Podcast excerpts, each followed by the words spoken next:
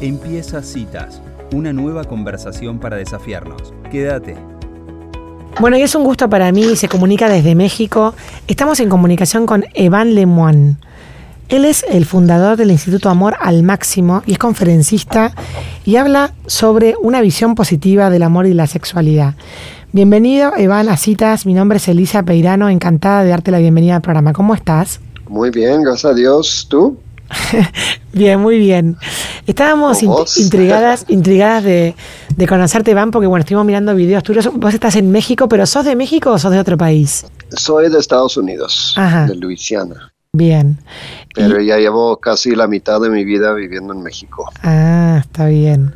¿Y querés contarnos un poco cómo llegaste a, a fundar un instituto llamado Amor al Máximo? Pues fue yo creo que en 2002 tuve mi primer encuentro con la teología del cuerpo y la visión de Juan Pablo II, el personalismo, y me cambió la vida, me cambió la vida. Yo estaba en, una, en un noviazgo tóxico, estaba en unas situaciones medio complicadas en mi propia historia de vida, y fue como descubrir el agua dulce, o sea, después de vivir en un mar de agua salada, encontré algo que que podía saciar ¿no? mis deseos más profundos. Y con ese descubrimiento de la visión personalista del amor y la sexualidad, eh, empecé a estudiarlo más a fondo y dediqué los siguientes 10 años de mi vida a estudiarlo y profundizarlo. Y en 2008 es cuando empecé ya a dar charlas, em, un poco más a tiempo completo. Y cuando conocí a mi esposa en 2012, Em, ella tenía el sueño de fundar un instituto y lo único que le faltaba era un, conferencista. Entonces, pues nos, nos unimos profesionalmente y, también personalmente y pues el resto es historia. Cuando decís que tenías un noviazgo tóxico, Iván, eh, ¿vos estabas en algún tipo de búsqueda? ¿Es una persona religiosa? ¿Cómo fue esa, ese clic que hiciste en ese momento?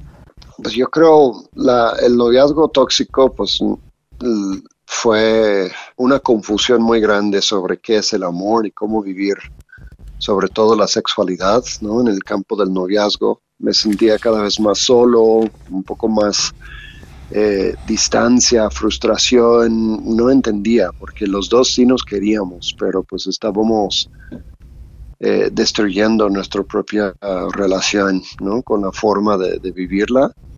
Y y fue cuando fui con mi papá a preguntarle pues sobre el amor, sobre la sexualidad, sobre todo porque me sentía tan confundido, tan perdido. Y él me regaló un libro de Juan Pablo II, de la teología del cuerpo. Y fue, fue el cambio ¿no? en mi vida. Ahí es cuando empecé a una búsqueda más religiosa, trascendente, de pues qué significa mi vida y qué es lo que estoy buscando. Y eso sí, me duró pues yo creo que sigo en búsqueda, ¿no? Encontrando respuestas, pero también encontrando nuevas preguntas, ¿no? Y, constantemente desde ese año, 2002, este, hasta la fecha, pues ha sido mi lámpara en el camino, la teología del cuerpo. Ahora, Iván, para alguien que no es religioso y está escuchando, ¿el mensaje que vos tenés para dar sobre la sexualidad positiva también es para ellos o es solamente para quienes viven dentro de los, de los parámetros de la fe? No, es totalmente abierto a cualquier persona. El mensaje que vamos a estar compartiendo es desde la visión personalista, eh, que básicamente dice que, la sexualidad humana abarca toda la persona. No solo es una parte de nuestros cuerpos, sino es, y no solo es una actividad o un pasatiempo, sino realmente abarca todo lo que soy y mi forma de vivir la sexualidad siempre debe ir de acuerdo a, a mi dignidad como ser humano, ¿no? Y, no solo es una plática sobre lo que debo hacer y lo que no debo hacer, sino más bien cómo satisfacer esos anhelos tan profundos, o sea, cómo orientar mi propia sexualidad y afectividad para alcanzar pues la conexión, la intimidad, la satisfacción y no quedarme pues en la soledad y la frustración. Ahora, Iván, este, este mensaje que, estás contando parece un contramensaje, ¿no? Frente a todo lo que, lo que vemos que sucede en, el medio, en la cultura, en las películas, en las canciones, eh, hay como un paso previo que es que vos vinculás la sexualidad con el amor, que creo que está como rota un poco esa relación en lo que vemos que nos rodea. Pues sí, hay diferentes formas de vivir la sexualidad y la mayoría de las formas que se proponen actualmente, pues sí, son comunes, pero no satisfacen. Entonces quizás encuentras una especie de, una vivencia de la sexualidad que solo busca placer, ¿no? Y dicen, ah, no necesito que haya amor, no necesito nada de eso, mientras haya placer es suficiente. Y eso es una, es una sexualidad masturbatoria, básicamente, o sea, es querer buscar cualquier objeto, ¿no? Tratar de satisfacerme con cualquier objeto que encuentre. Y eso obviamente lleva a la compulsión, la ansiedad, la adicción, la frustración y la insatisfacción. Luego hay otro nivel que es pues placer, pero también con cariño, también con algo de vínculo afectivo, aunque no, no haya compromiso a largo plazo, aunque no sea permanente, aunque no haya matrimonio. Y es como que un poquito mejor, pero todavía no llega al sentido profundo de la sexualidad, porque todavía eh, nos deja en cierta frustración y terminamos a veces con el corazón roto o con hijos o embarazo no deseado, o con diferentes cuestiones de enfermedades de transmisión sexual, etc. Y el, el, mayor sentido de la sexualidad es cuando ya lo comprendemos como un acto de donación, cuando yo ya estoy donando mi persona entera y ya es para siempre, ya hay un compromiso permanente, ya es exclusivo, y pues realmente eso es un amor matrimonial, cuando estoy donando todo mi ser a otra persona y no solo prestando mis servicios y mis bienes. Entonces creo que ahí es la gran diferencia, ¿no? Encontrar la forma de vivir la sexualidad de forma satisfactoria, ¿no? Que es a través de la donación que lleva también a la, a la conexión y la intimidad. Hola, ¿qué tal? ¿Cómo le va? Mi nombre es Ángeles Sanz. Hola, muy bien. ¿Cómo estás? ¿Cómo estás? Qué tema interesante. Y, pensaba recién eh, en esto que decía, ¿no? ¿Cómo hacer para que los jóvenes entiendan esto, ¿no? Porque por ahí uno que tiene años de, matrimonio y, bueno, va por ese camino de la sexualidad y el amor, eh, bueno, cuando hablas se, se, sabemos eh, a lo que te referís y el vacío que se siente, ¿no? Cuando esto no es así. Yo empiezo hablando sobre qué es lo que sueñan, qué es lo que anhelan y qué tipo de experiencia quieren de la sexualidad. Y después, después hablamos de, de, la mejor forma de lograr eso, ¿no? Mm. Entonces, empezamos eh, viendo el objetivo, el fin, y luego hablar de, de, cómo llegar, ¿no? Y ahí se puede meter estadísticas y todo, decir, bueno, si lo que quieres es algunos dicen, es que yo quiero un matrimonio sólido, entonces quiero probar con mi novia antes de casarnos para, para saber que somos compatibles y no sé qué. Y viendo las estadísticas, pues es falso, nada de eso funciona. Em, es al revés, cuando una pareja de novios empiezan a tener relaciones sexuales antes de casarse, tienen el doble de tasa de divorcio. Entonces, em, podemos encontrar eh, muchos fundamentos para demostrar ¿no? las diferencias y un poco los mitos y las mentiras que ofrece la cultura actual sobre la sexualidad, que dicen que la masturbación te va a ayudar y es al revés, o sea, la masturbación causa muchas disfunciones a nivel genital, a nivel psicológico y hace que cada vez más difícil lograr la satisfacción con una pareja como si todo lo que está proponiendo ahorita la cultura y lo que encuentras en los influencers y YouTube y esto, y que supuestamente está fundamentado en la ciencia, eh, pues realmente no lo es. Y, yo trato de contrarrestar eso con, con, lo que sí viene desde la ciencia, lo que sí está fundamentado y también corresponde con toda esta visión personalista. Evan, cuando vos das este mensaje, eh, el, Instituto Amar al Máximo, ¿dónde habla? ¿En colegios, a jóvenes? ¿Cómo es el, digamos, cuando vos das este mensaje a los jóvenes, cuál es la recepción de lo que vos decís? Pues la mayoría de, nuestro trabajo es con adultos y bueno, como 60-40, ¿no? Con adultos y luego 40% con jóvenes. Y sí, en colegios, en auditorios abiertos, en diferentes movimientos, algunos son laicos, otros son religiosos, privados, y la respuesta es bastante positiva. Em, la respuesta es como que por qué nadie nunca me había dicho o por qué nunca me, lo habían dicho así. Em, creo que, que, es urgente llevar un mensaje positivo acerca de la sexualidad, pero también pues con, con orden, con, o sea, con verdad y sin mezclarlo con tantas mentiras que, pues, que le pintan un, un escenario que no es real, ¿no? Para los jóvenes. Entonces, yo veo una respuesta muy positiva. Claro, como que hay una asociación también que cuando se mezcla la sexualidad con religión, como que todo está mal, todo es no, y hay como una visión muy restrictiva de la sexualidad en ese frente, ¿no? Pero creo que lo que vos estás planteando es al revés, como un atractor positivo, eh, que también es cambiarle un poco la cara a, lo que se, culturalmente más que nada, porque digamos lo que la gente que escucha de afuera cree que, es, ¿no? Sí, totalmente. O sea, creo que la idea de que lo religioso es como el agua fiestas o lo que arruina o lo que prohíbe todo, pues al revés. Incluso lo que les comentaba, la mayoría de mi trabajo es con adultos y mucho de eso es más bien convencerles de que la religión nos llama a buscar pues una intimidad más profunda, más frecuente, más abierta, em, de, que, de que encuentren una plenitud en el campo de la sexualidad y que no se queden solo con, con lo más básico, ¿no? Muy conformista eh, con, mezclado con egoísmo, sino que haya mucha generosidad, que haya pasión, que, que pues no pongan prohibiciones donde no las hay. Em, algunos me preguntan si voy en un vuelo, en un avión o algo, me preguntan qué me dedico. Y yo digo, no, pues me dedico a la sexología personalista. Y dicen, ¿qué es eso? digo, bueno, les trato de explicar a los jóvenes de por qué vale la pena esperarse y no tener relaciones sexuales y trato de hablar con los casados para, para que se motiven a tener relaciones sexuales.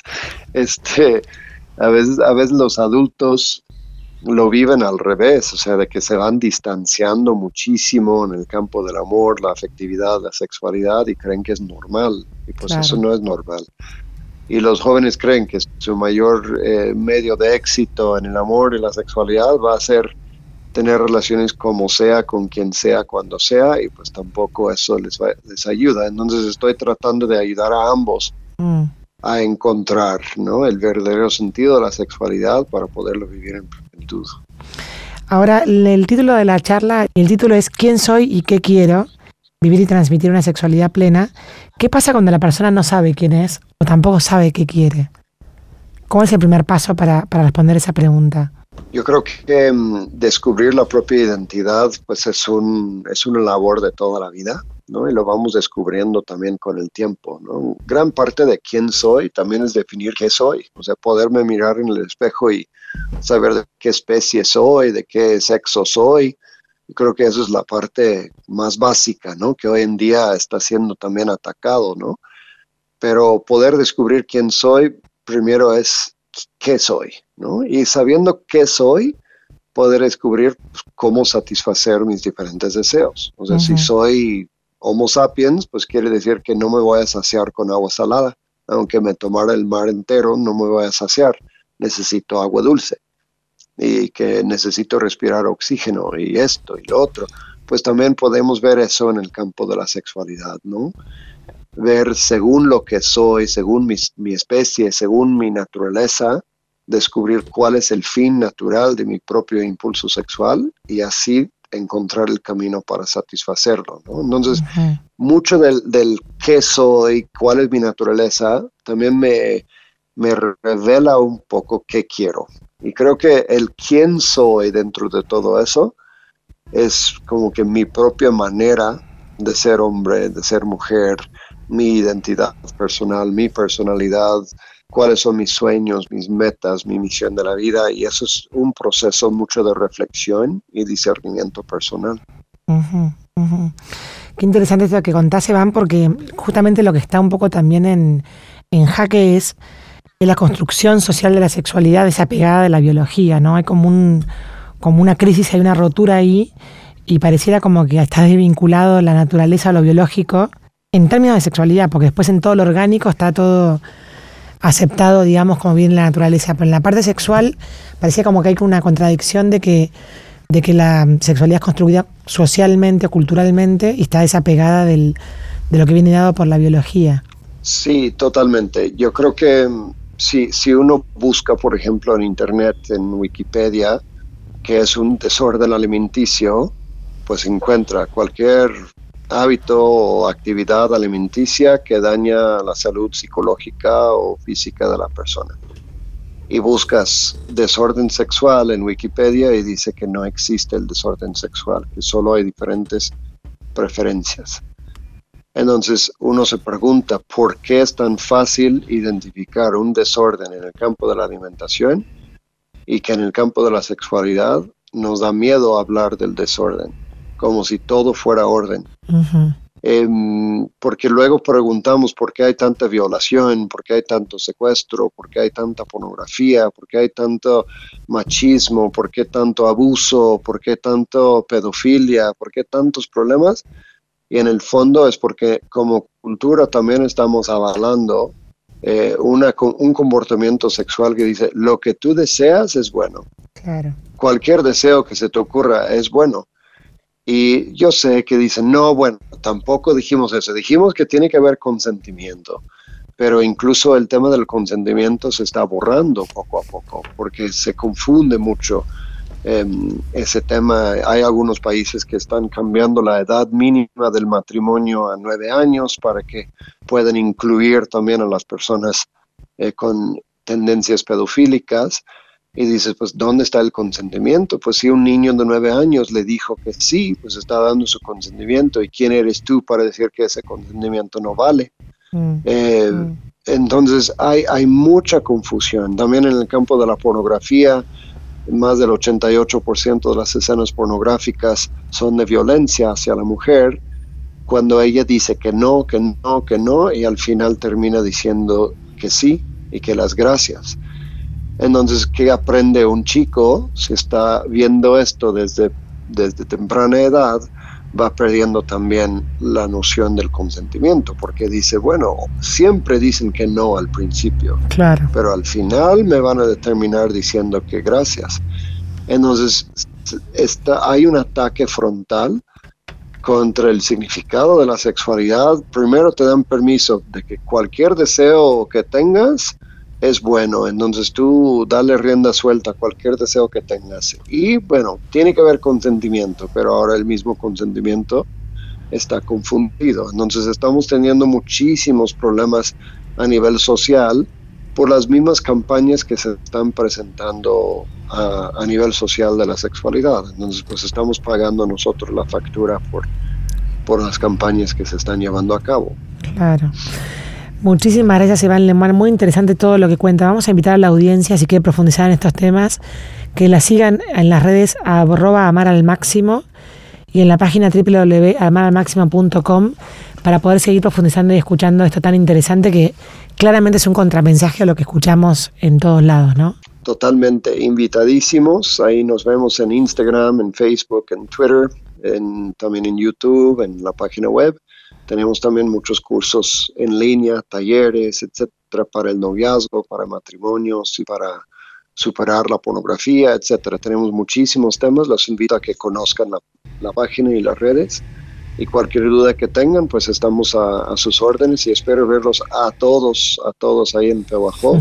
Creo que va a ser un gran evento donde voy a dar también un poco de mi propio testimonio y cómo fui descubriendo las respuestas a esas preguntas de quién soy y qué quiero.